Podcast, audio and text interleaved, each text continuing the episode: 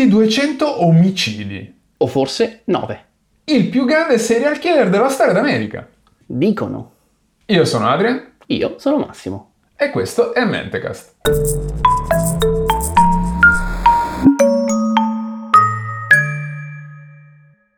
Ma ciao, benvenuto a Mentecast dove tu si parla di un sacco di roba, oggi di assassini efferati. Oggi Oh. parliamo di uno dei più famosi serial killer americani, se non forse addirittura il più grande in assoluto. Stiamo parlando di H.H. Holmes e tutto questo con un gran bel forse. Ok, questo è il punto. Qual è il punto? Chi è questo signorino? Holmes va agli onori della cronaca perché ha fatto un numero impressionante di assassini, quasi 200 se non forse addirittura di più, aveva eh, una brutta infanzia, ha ucciso per, per- per guadagno economico, ha ucciso per passione, ha ucciso perché aveva un castello per farlo, pieno di trappole, distruzione e cose. E però tutto questo è criticabilissimo perché pare che molti ci abbiano eh, ricamato sopra. Qual è il fatto? Sembra che già all'epoca il giornalismo fosse quello dello scoop, fosse quello del, del far gran chiasso e anche gli stessi poliziotti si erano comportati in modo poco, poco Beh, possiamo immaginare anche i motivi, nel lineare. senso, a un certo punto, eh, quando ci sono i giornali, li devi vendere, poter- per poter vendere più giornali di quell'altro che fa i giornali, la spari più grossa. la spari più grossa. Il risultato è che oggi H.H. Holmes è mm, famosissimo proprio perché si è, si è sparato a vista sulla sua immagine, visto che lui era un mostro, ma forse mostro non era. Oggi a Mentecast noi sì che ci teniamo la verità, mica come i giornalisti del 1800, eh, noi sì che ci teniamo la verità, vi faremo sentire sia la versione romanzata del dramma totale di quest'uomo. E in parallelo l'errata corrige. dal nostro uomo assolutamente non avvezzo alla critica, Adrien, evviva! Allora, la nostra storia parte nel 1867 quando un giovane Herman Webster Madgett o Madgett, non sappiamo come si pronunci, eh, entra in una scuola per chirurghi. Lui aveva una passione per l'anatomia, una passione che gli era nata da bambino quando squartava le lucertole e i gattini. Questo Eh. perché per sfogare l'ansia e la tristezza che gli veniva da un genitore pieno di abusi, di violenza, alcolizzato che gli menava. Quindi lui menava gli animali. Oh, forse no. Sì, ma no. Sì, ma no, nel senso lui effettivamente eh, va a studiare medicina alla Michigan University, anche se non ci sono delle... non è registrato da nessuna parte questa cosa. E però questa storia dell'infanzia tormentata è in contrasto con quello che racconta la madre, che invece eh, ho letto in alcune fonti racconta di un bambino che sembrava invece piuttosto socievole. Vabbè. Chi ci avrà ragione? Ah, Io ho molti amici che ammazzano lucertole, perlomeno da bambini. Eh, sì. Vuol dire che sono degli assassini o che non lo sono? Non lo Non sapremo, lo sapremo mai. mai. Eh, comunque, a questa università lui cosa fa? Lui pare, pare che rubi dei cadaveri delle autopsie per poi squartarli ulteriormente e portarli alle assicurazioni come prova di avvenuti incidenti, sulla base dei quali poi guadagnare tramite frodi assicurative, in Mhm. buona sostanza. Ora, questo è importante perché sarà un bel fil rouge, Sì, sì. Più, che, più che uccidere la sua passione a fregare gli altri. Sì, in effetti Ma sì. pare che anche questo sia L'unica- un po' falso. Non ci sono, non è che non, non è, un non è probabile.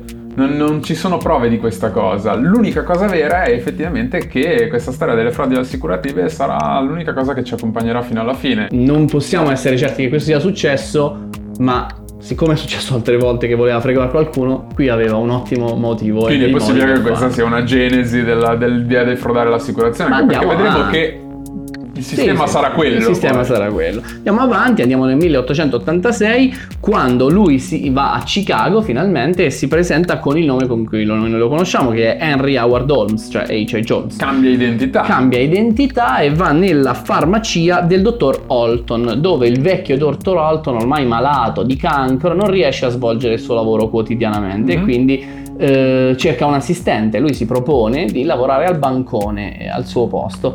In questo modo lui ha innanzitutto una fonte di reddito, può avvelenare il vecchio uccidendolo, può comprare la farmacia alla vecchia a cui poi lascia, che lascia poi abitare al piano di sopra e poi non poi, pagare la vecchia ammazzandola ammazzandola quindi un gran bel sì, signorino sì. bravo Howard anche qui il problema sì, è che, ma no. sì ma no. E lui entra in possesso di questa farmacia ma a quanto pare in maniera del tutto legale nel senso comprandola anche perché si pa- Guarda, pare è un degenerato. Sì sì esatto. Pare leggendo alcune fonti che i proprietari della farmacia i proprietari originali della farmacia in realtà sopravvivono a Worms addirittura. eh, sì sì di almeno una decina d'anni quindi in un qualche modo un veleno lentissimo, sì, diciamo. esatto. Ci ha messo un pochettino effettivamente a entrare in circolo. Tra l'altro lui in questo lui. momento è già sposato, perché una, un dettaglio che non abbiamo detto è che lui al momento in cui studia all'università è già sposato con una, e ha già dei figli, ha già una famiglia e abbandona questa famiglia per eh, cambiando identità e trasferendosi a Chicago. Eh, ma vedremo che insomma in un qualche modo il suo debole come altri è un tubero. È il tubero. Insomma, va con la moglie de- del gioielliere sì. che lavora in farmacia. Voi direte gioielliere eh, che lavora in farmacia? Sì, perché no? Per- perché, perché, no? Perché no? E tanto il punto è che c'ha una moglie da sgraffignare. Una moglie con una figlia da sgraffignare anche da lei. Sgravi- da sgraffignare anche lei, una figlia piccola. E sì, eh, il gioielliere sparirà in eh, circostanze, circostanze più o meno misteriose, ma Queste ah, sono le circostanze. Esatto. Ma Holmes eh, invece si godrà la signorina, che in questo caso è Julia Conner, eh, con la quale si sposerà. Va bene. Perché è la sua seconda moglie. Bravo. Contemporaneamente, nel senso che non è divorziato dalla prima. Non ci stupiamo troppo perché tanto ne arriva una terza. Bene, eh, insomma. E alla fine, insomma, alla fine. E, e alla anzi, fine. Alla, alla, metà. All'inizio, perché qua inizia la carriera incredibile. Perché sì, sì. Holmes pare che abbia comprato il terreno edificabile davanti alla farmacia di Chicago e lui lì davanti nel giro di quattro anni fa edificare quello che passerà alla storia come il Murder Castle, cioè che non il... è un castello ma è, un albergo. Castello già... dell'omicidio.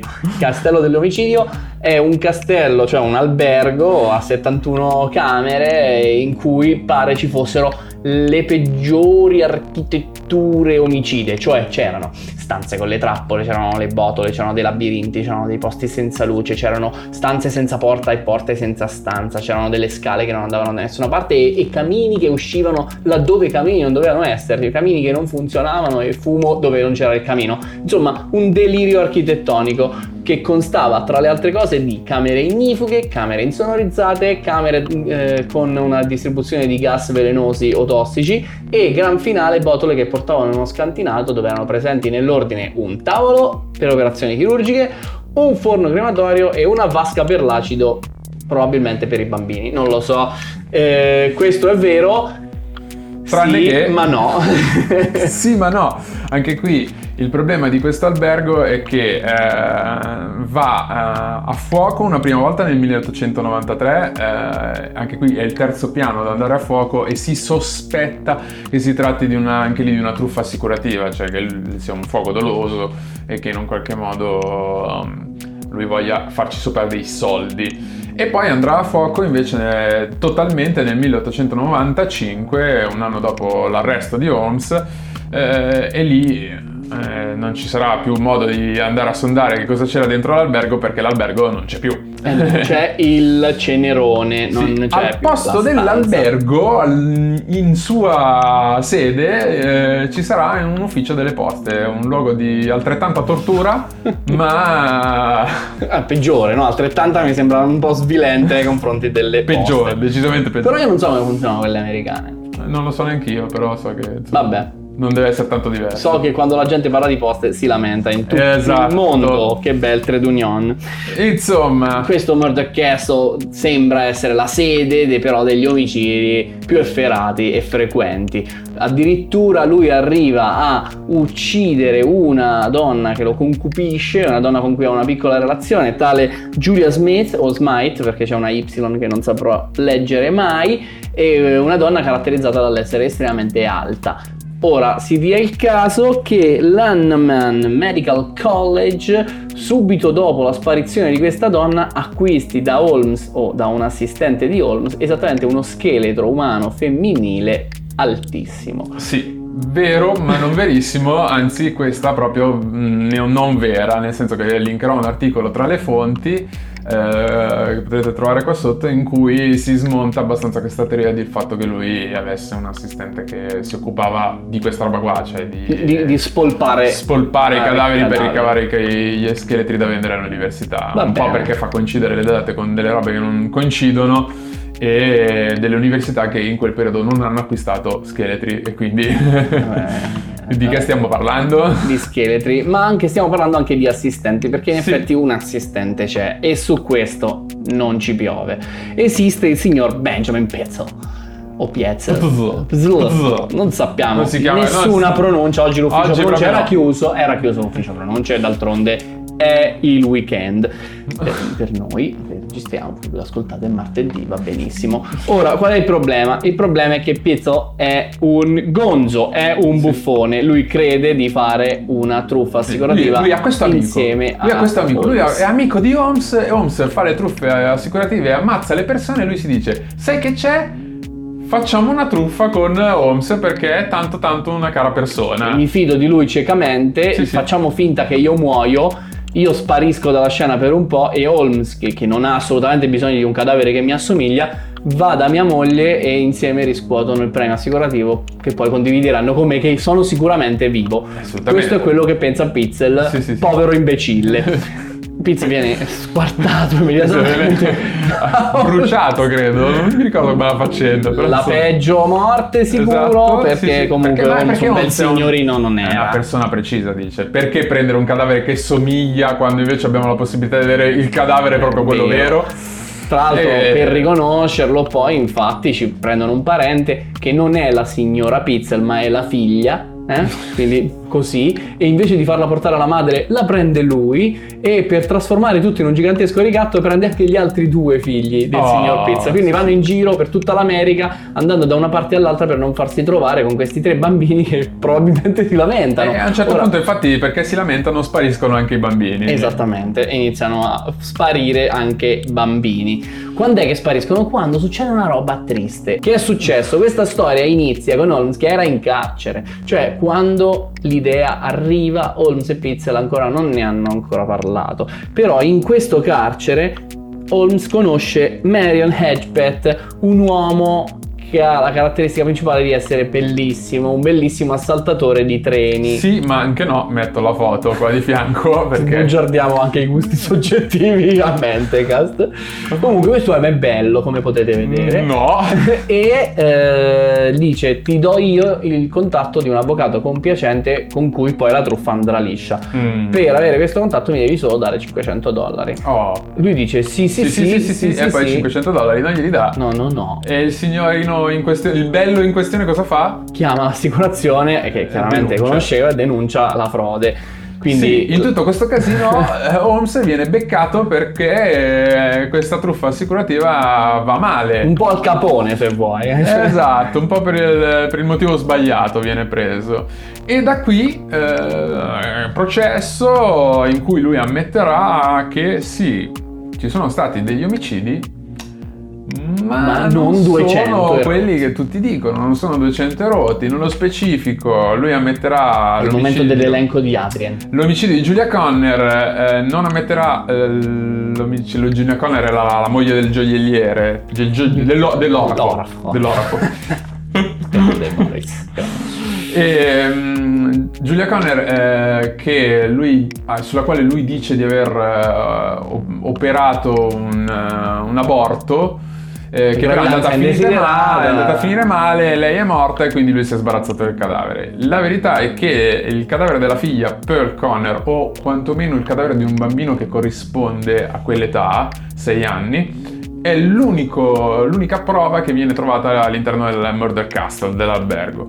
Poi ci sarà Emeline Sigran, eh, che anche lui ammetterà di aver, sulla quale lui ammetterà di aver fatto la stessa cosa, cioè un aborto è andato male. Poi ci saranno le sorelle Minnie e Nanny Williams e qui la storia si complica un attimo perché lui va con una, poi l'altra è gelosa, allora è l'altra che ammazza la sorella. Possiamo mettere un diagramma con delle frecce, ma alla fine sono tutti morti. eh. Esatto, alla fine sono sparite entrambe, sono sparite entrambe il 5 luglio del 1893, è l'ultimo momento in cui vengono viste entrambe e lui nel frattempo invece fa degli acquisti a nome delle Williams eh, Furbo anche, per comunque. conto suo, per conto proprio. E poi appunto ci saranno la missione di Ben Pitesel e non so se li ha ammessi, ma però vengono ritrovati i cadaveri dei tre figli. Dei tre figli. Sì, sì, in dei posti tra l'altro anche abbastanza agghiaccianti, uno in un camino tra l'altro. Comunque era Natale. Sì, sì, e insomma questa è la storia che si conclude con l'esecuzione di Holmes. L'esecuzione Grande. di Holmes che anche lì eh, ha una parte di leggenda, perché si dice che eh, lui muore per impiccagione e che l'atto impic- dell'impiccagione non va a buon termine, nel senso non gli spezza il collo come si, si usa, quindi dandogli una morte subitanea. Ma lui muore per soffocamento in una distanza di 20 minuti, in un tempo di 20 minuti. Una specie di contrappasso. Sì, sì, diciamo. una, spe- una sorta di, di tortura per chi Taglione, ha torturato. il taglione. Esatto. Come dicevamo prima, nel 1895 l'hotel eh, brucia in un incendio doloso. Eh, il pronipote di Holmes, Jeff Mudgett, ha dato una conferenza al TEDx del 2015 per sostenere la tesi che H.H. Holmes e Jack lo squartatore sono la stessa persona. D'altronde li hai mai visti insieme? Eh, infatti, allora non so se è riuscito a darci la prova che sono la stessa persona, ci ha dato la Pare prova che no. però la follia è genetica. Eh, è Leonardo DiCaprio, il nostro buon... eh, Mica male, grande sì, sì, Leo. eh, a detenere i diritti per produrre il film su questa storia. Quindi ce lo aspettiamo. Sì, e in Shadowrun Returns, un eh, role-playing game su un videogioco, eh, c'è un serial killer di nome Holmes, eh, il cui aiutante si chiama Pietzo. Pietzo. Quel nome lì. Che bello! Che fun facts! Che trivia! Fun facts. Bene, bene, ma dopo tutti questi fun facts non vedo l'ora di avere un tardigrado volante. Siamo su Che YouTube. entrata spettacolare. Eccezionale, d'altronde chi lo ammazza lui.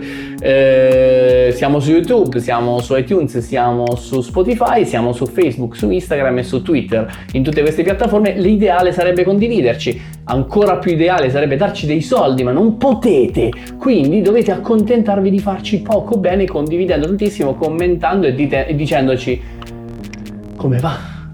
Non trascurateci di nuovo. Fonti. Enciclopedia Britannica, TheVintageNews.com, poi AnswersWithJoe.com, The Whole Story About H.H. Chi è, chi è Joe? Eh, Joe Mama. Esatto. eh, MysteriousChicago.com, eh, che è il sito di questo Adam Seltzer, che è una guida turistica di Chicago, che in realtà è l'unico ad aver scritto un libro serio sulla figura di H.H. Holmes, che si chiama H.H. Holmes, The True Story of the White City Devil.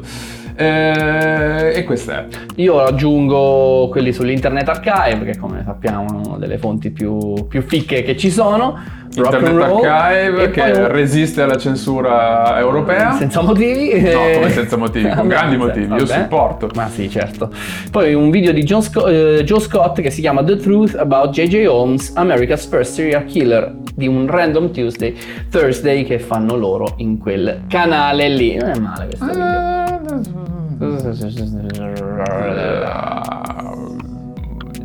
Eh, morning.